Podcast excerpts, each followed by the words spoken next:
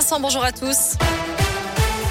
Et on commence avec une info trafic puisque le tunnel sous Fourvière est fermé en raison d'un véhicule hors gabarit euh, fermé dans le sens euh, Lyon, dans le sens euh, nord-sud. Je vais y arriver. Non, oui, nord-sud, c'est ça, je vais y arriver en direction de Marseille. Voilà, on va y arriver.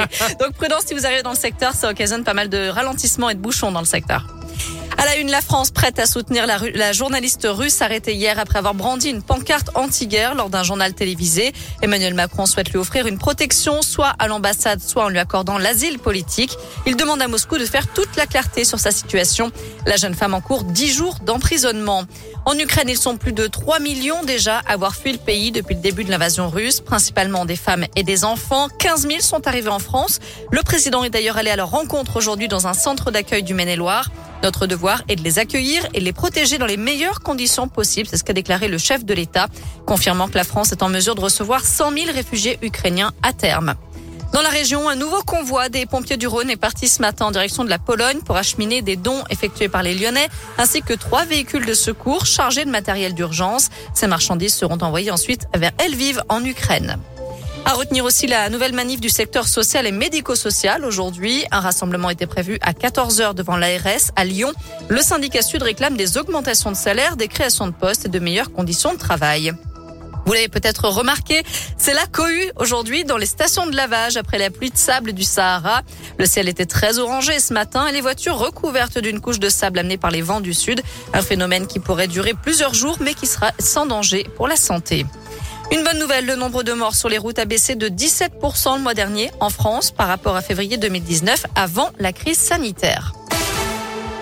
Enfin, ces petits génies veulent un concours de robots en France. L'association Robot Lyon, basée au lycée Notre-Dame de Bellegarde à Neuville-sur-Saône, a remporté l'an dernier le prix de l'innovation à la First Robotics Competition. Un défi mondial entre jeunes de 14 à 18 ans. C'est la seule équipe française depuis plusieurs années, mais ça pourrait changer. Elle rencontre aujourd'hui à Paris la ministre de l'Industrie, Agnès Pannier-Runacher, pour la convaincre d'organiser ce même concours au niveau français. Pénélope est, élève, en, est élève en terminale et capitaine de Robot Lyon. Elle est fière de porter ce projet. C'était essentiel. Je pense que c'était l'étape par laquelle on devait passer parce que bah, être les seuls, c'était pas concevable. On ne peut pas être tout seul à participer, à être représenté la France et pouvoir amener cette organisation en France, c'était hyper important. C'est hyper excitant hein, quand même parce que je vais, évidemment, je parle au nom de toute l'équipe et donc du coup, je vais pouvoir faire reconnaître tout le travail que l'équipe fournit et de pouvoir euh, expliquer à quel point c'est incroyable et à quel point il faut vraiment que tout le monde y participe. Et c'est encore plus de fierté, je pense, euh, que le travail qu'on fait puisse être reconnu par une ministre être reconnu par le gouvernement. Et donc oui, c'est un moment très fort et j'ai hâte. L'an dernier, Robot Lyon avait gagné son prix en inventant une ceinture qui projette de la lumière au sol et qui aide les patients atteints d'Alzheimer à marcher.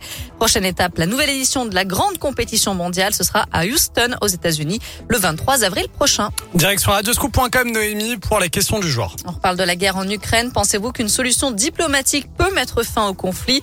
Vous répondez non à 57%.